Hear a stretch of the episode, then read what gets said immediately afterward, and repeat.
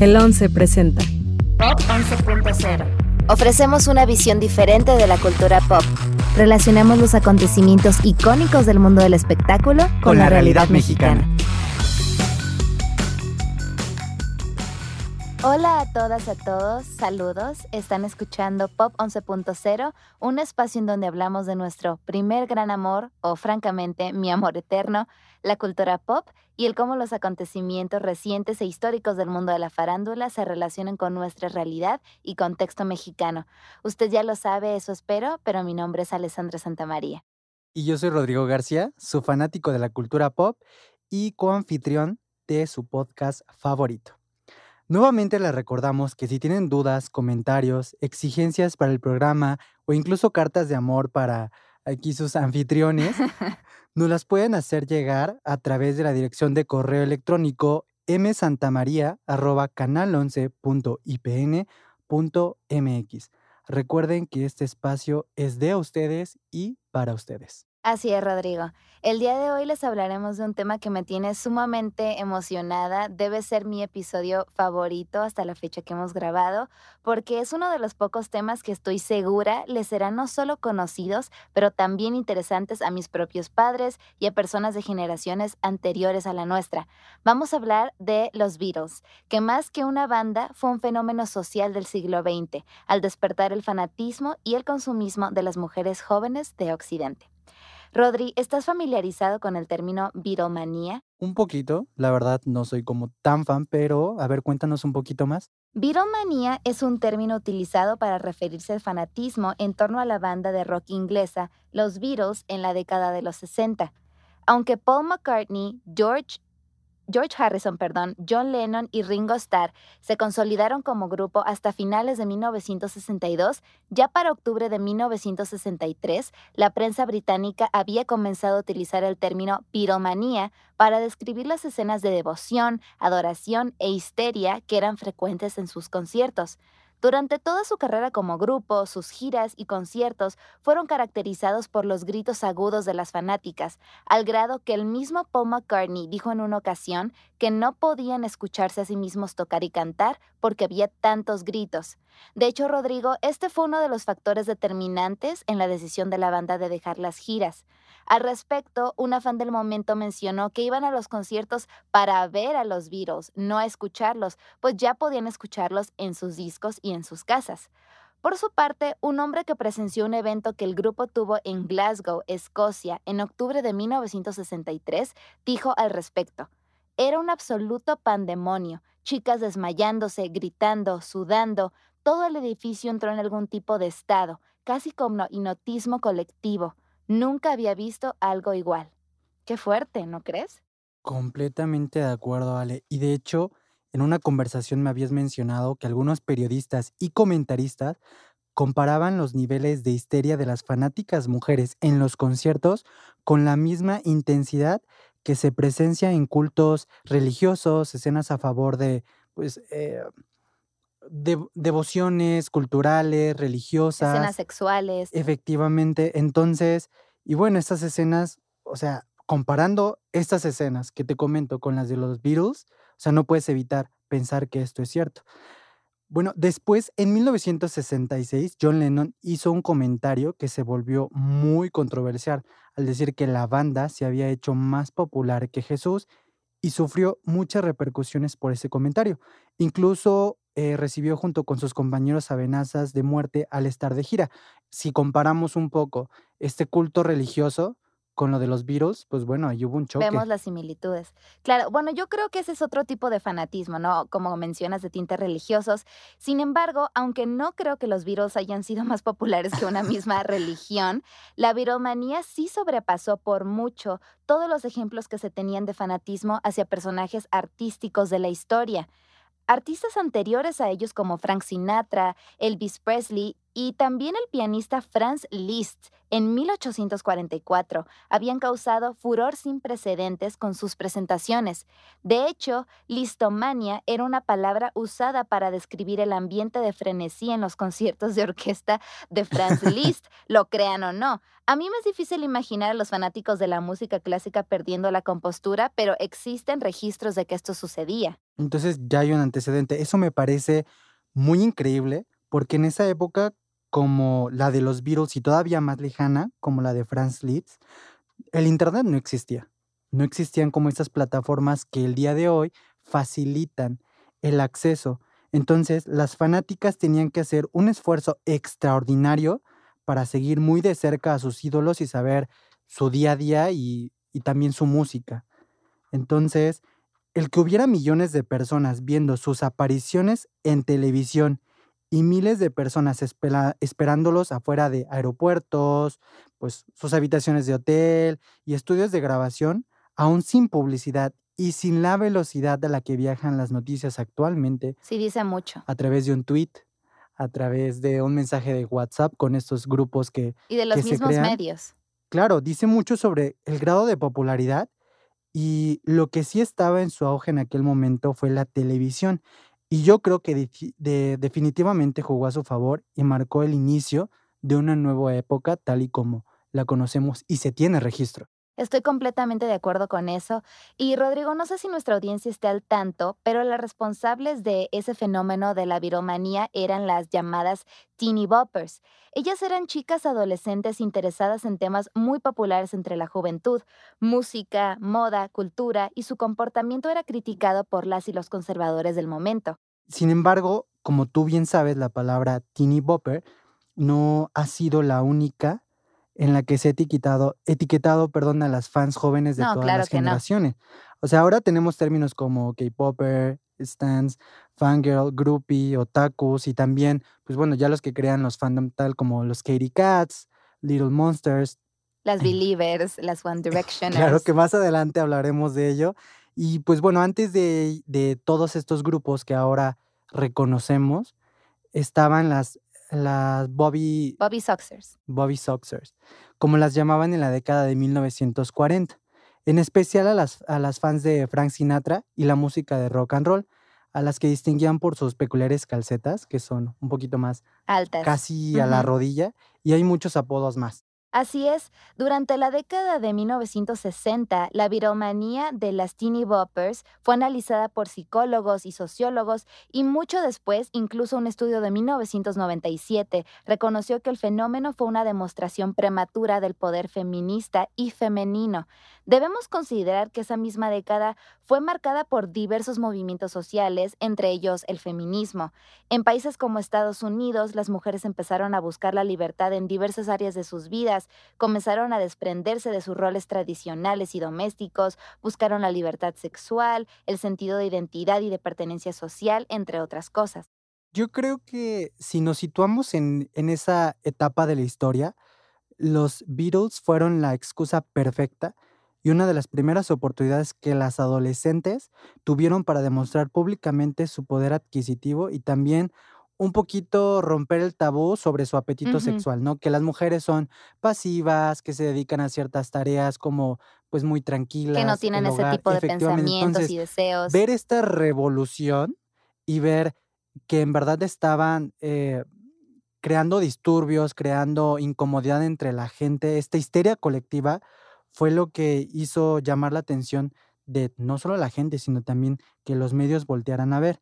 Entonces, en el siglo XX, y bueno, todavía ahora, se espera que las adolescentes sean estándares de lo que es la pureza y todavía se busca eso, ¿no? Al, al escuchar el reggaetón es como, mm, es que si tú escuchas reggaetón eres tal tipo de persona y te gusta hacer tal y te comportas como tal, entonces eres tal, ¿no? Siempre nos vamos a estas etiquetas. Entonces, el abandonar el control, gritar, desmayarse, correr como lo conocemos en manada, era tal vez una propuesta a la opresión. ¿no? Sí, a la opresión protesta y propuesta, porque es una forma diferente a lo que estaban acostumbrados. Un acercamiento diferente. Efectivamente, un acercamiento diferente a estos grupos que creaban la histeria colectiva. Sí, y enfrentarse a los estándares dobles entre hombres y mujeres jóvenes.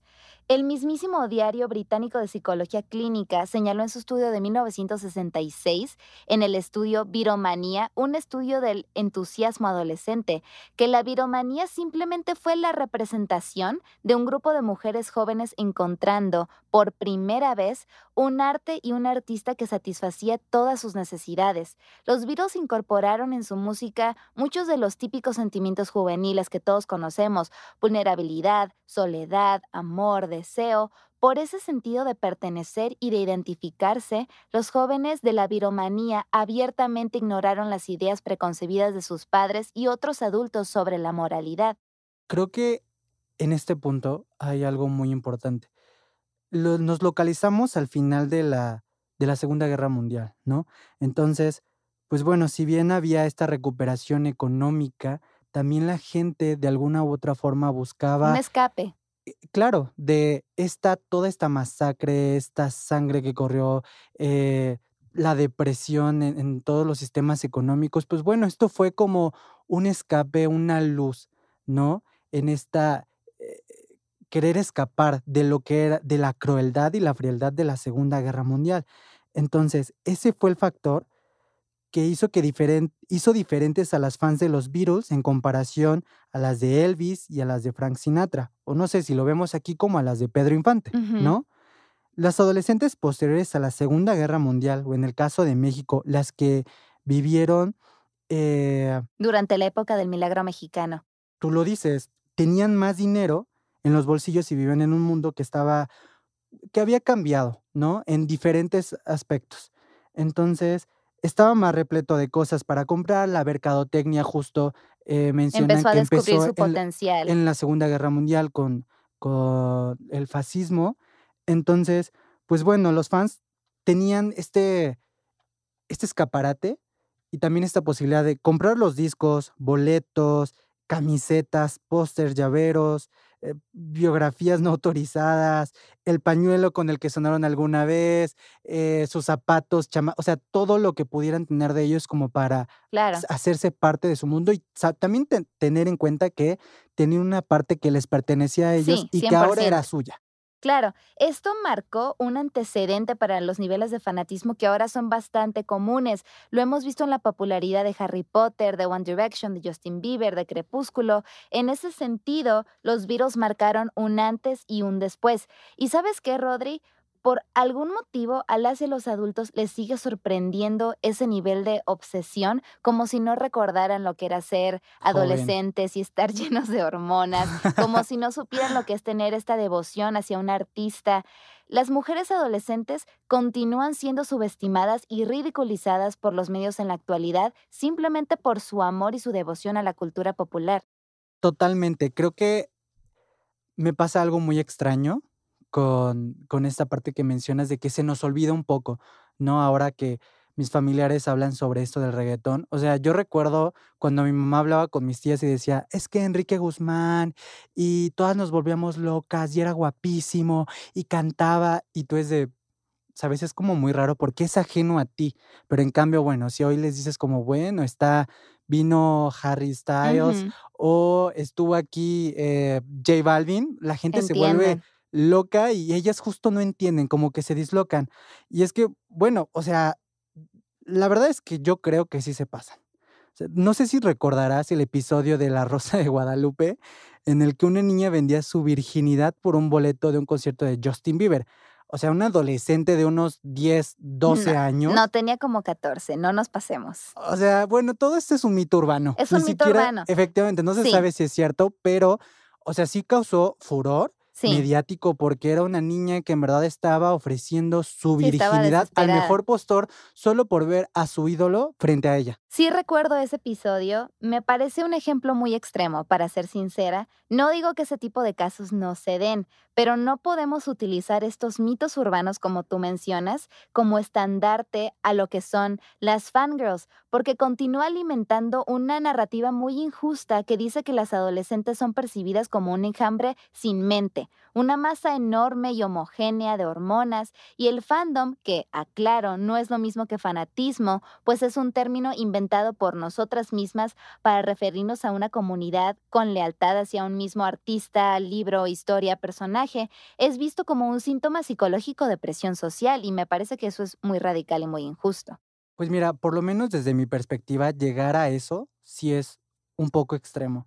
O sea, llegar a ese fandom tóxico, digamos, y ya que raya los niveles psicológicos en el que ya no racionalizas las cosas, solamente actúas, sí se me hace muy extremo.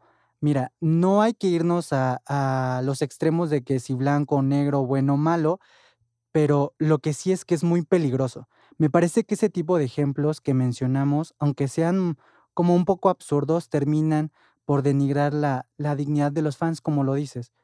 Entonces, no solo de las mujeres, ¿eh? o sea, hombres, ah, personas de la tercera edad, niños, hablamos de Barney, o sea, ni siquiera es como de las adolescentes. Ahí hay que hacer esta observación. No creo que sea un asunto de género o de edad. O sea, sí se, se agudiza y lo podemos ver presente, ¿no?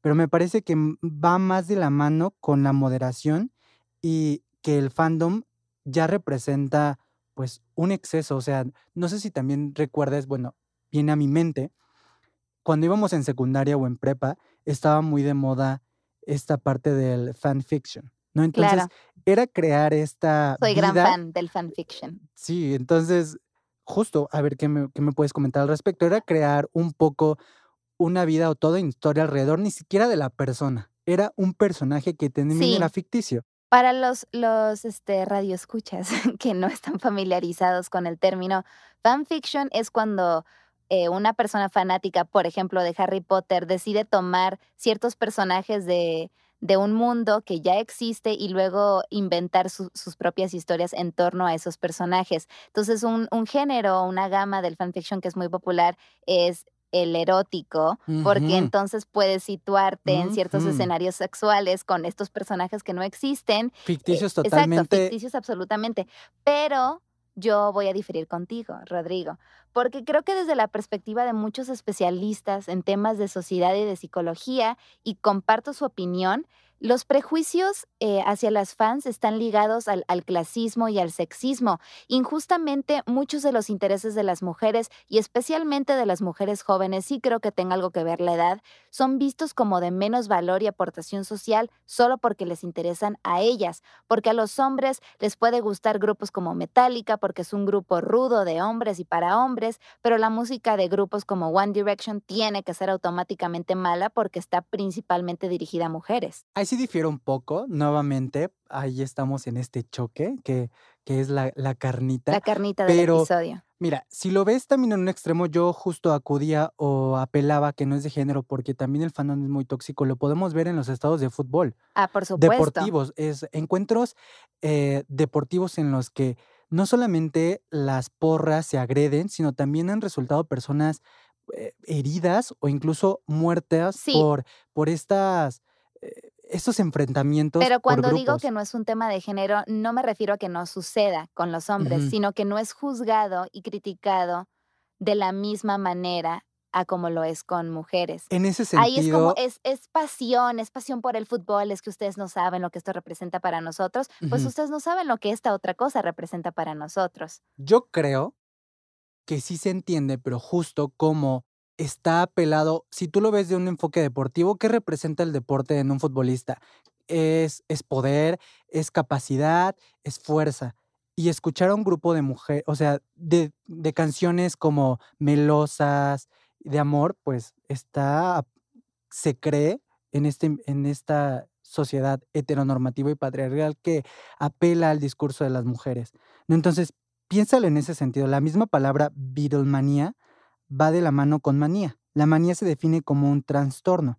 La persona que padece un estado de manía presenta eh, un estado de ánimo anormalmente eufórico y exaltado. Muy a menudo presenta delirios de grandeza, excesiva alegría, excitación y de conducta desinhibida.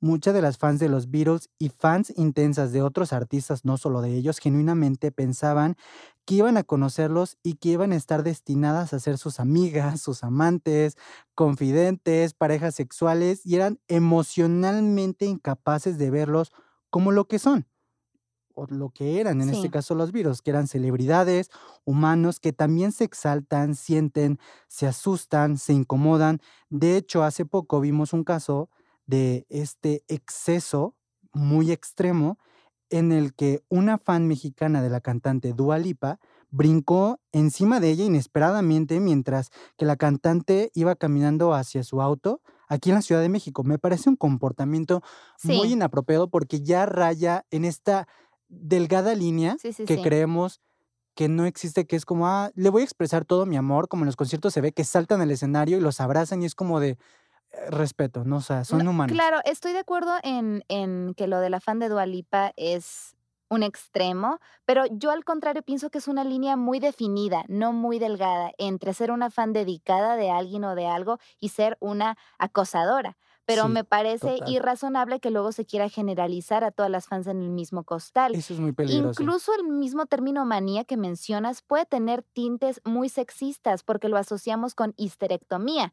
Mientras me preparaba, de hecho, para este episodio, recordé que en la preparatoria, en clase de biología, nos hicieron ver una película llamada eh, Histeria. Es un filme de 2011 que ocurre en Inglaterra durante la época victoriana, que narra cómo el mismo manejo médico de la histeria, una condición con la que eran erróneamente diagnosticadas muchas mujeres de la época, y el cómo esto llevó a la invención del vibrador. Bueno, ese es otro tema, pero es, podemos tratarlo más adelante. Sí, el tema de la histeria es un tema que tiene muchos... Eh, eh, muchas, está muy ligado al tema del género. Sí, me comentabas que durante siglos médicos diagnosticaron a miles de mujeres como histéricas por presentar conductas como irritabilidad, tristeza, desesperación.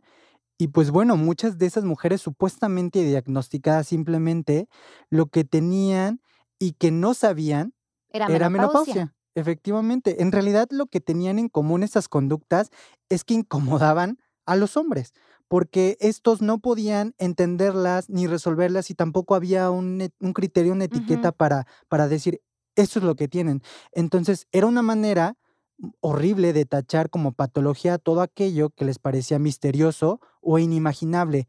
Pero, eso sí, no es lo mismo un fanatismo hacia un artista que una legítima condición médica que es la que mencionamos pero son los mismos prejuicios que se tienen hacia las fans meramente porque no las entienden, porque les parece más fácil echarlas de locas. Yo creo o de algo hormonal. Bueno, sí, algo de algo hormonal o de algo de, de, edad. Yo creo que ser parte de un, de un fandom, de una comunidad, te hace sentir que eres parte de algo más grande que tú misma, que tú mismo. Y ese es un sentimiento con el que yo me identifico mucho de manera personal. Pienso que muchos de estos artistas o de estas historias le hablan a las adolescentes en particular porque es una época en la que sueles sentirte a sola, incomprendida, te preocupa ser aceptada, te preocupa tener las amistades correctas. Y por Dios, es la adolescencia. Vas a ser rebelde sí o sí. sí o sí. ¿No? Pero cuando tienes este ídolo o esta pasión en común, piensas, esto es nuestro, estamos juntas en esto, no estoy sola, tengo gente que me entiende. Ahí comulgo contigo porque sí es un sentido de pertenencia, pero sí hay que tener un poco los pies sobre la tierra y si Absolutamente. también como hacernos notar, creo, de alguna u otra forma que nos estamos rayando. Lo mismo con los hombres, con los partidos que llegan a los extremos, como las chicas que, que se van también a esos extremos de, ah, Dualipa, me, me abalanzo contra ella, ¿no? Entonces, ahí sí me gustaría saber, ahora que estamos en esto y ya como para terminar un poco el tema del día de hoy, Quisiera preguntarte si alguna vez has sido una fangirl y si alguna vez has sentido esta obsesión por algún artista que digas, me lo voy a tatuar o quiero ser su mujer. Absolutamente, y ya sabes la respuesta. Fui una fangirl durante muchos años de mi adolescencia y lo sigo siendo. Eh, me da un poco de pena. No, adelante, esto es un espacio amoral. He tenido muchas etapas tuve la etapa de High School Musical, de Glee en la secundaria. algo con Glee. Pero mi obsesión más grande, y todos los que me conocen lo saben que ha sido Crepúsculo. Solo quiero que sepas, Rodrigo, antes de que me juzgues. Jamás. Que en, en, su momento significó muchas cosas para mí. En la adolescencia fue como un escape, como lo mencionábamos anteriormente, y una manera de olvidar tal vez los problemas que tienes cuando eres muy joven.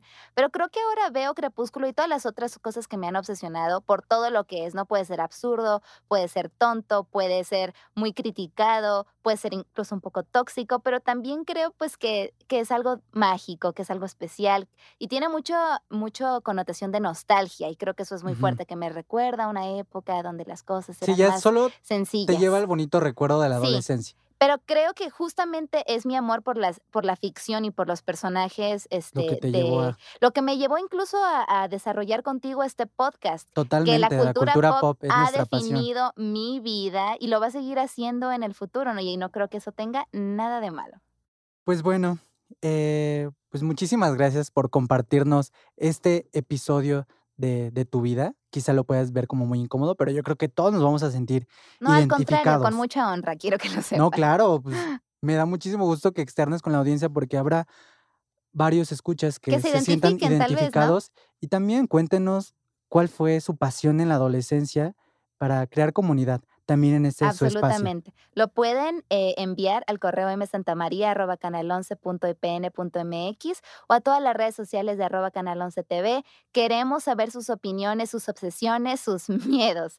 Eh, ¿Ustedes piensan que las fangirls, las teeny boppers o como quieran llamarlas, son producto de la histeria o no? Pues gracias por escuchar este episodio de Pop 11.0. Este está dedicado a todas y todos los baby boomers. Gracias por darnos música tan buena. Y pues bueno, nos vemos la próxima semana aquí en Pop 11.0. Nos vemos muy pronto. Gracias por escuchar. Nos vemos. Konnichiwa. El 11 presentó Pop 11.0. Las opiniones vertidas en este programa son responsabilidad de quienes las emitieron. El 11 las ha incluido en apoyo a la libertad de expresión y el respeto a la puridad. Moderado por Alessandra Santamaría y Rodrigo García. Coordinación de producción, Daniel Acuapio, Carla Portilla y Moisés Romero. Operador de cabina, André Ibarra. Diseño sonoro y postproducción, Franco González.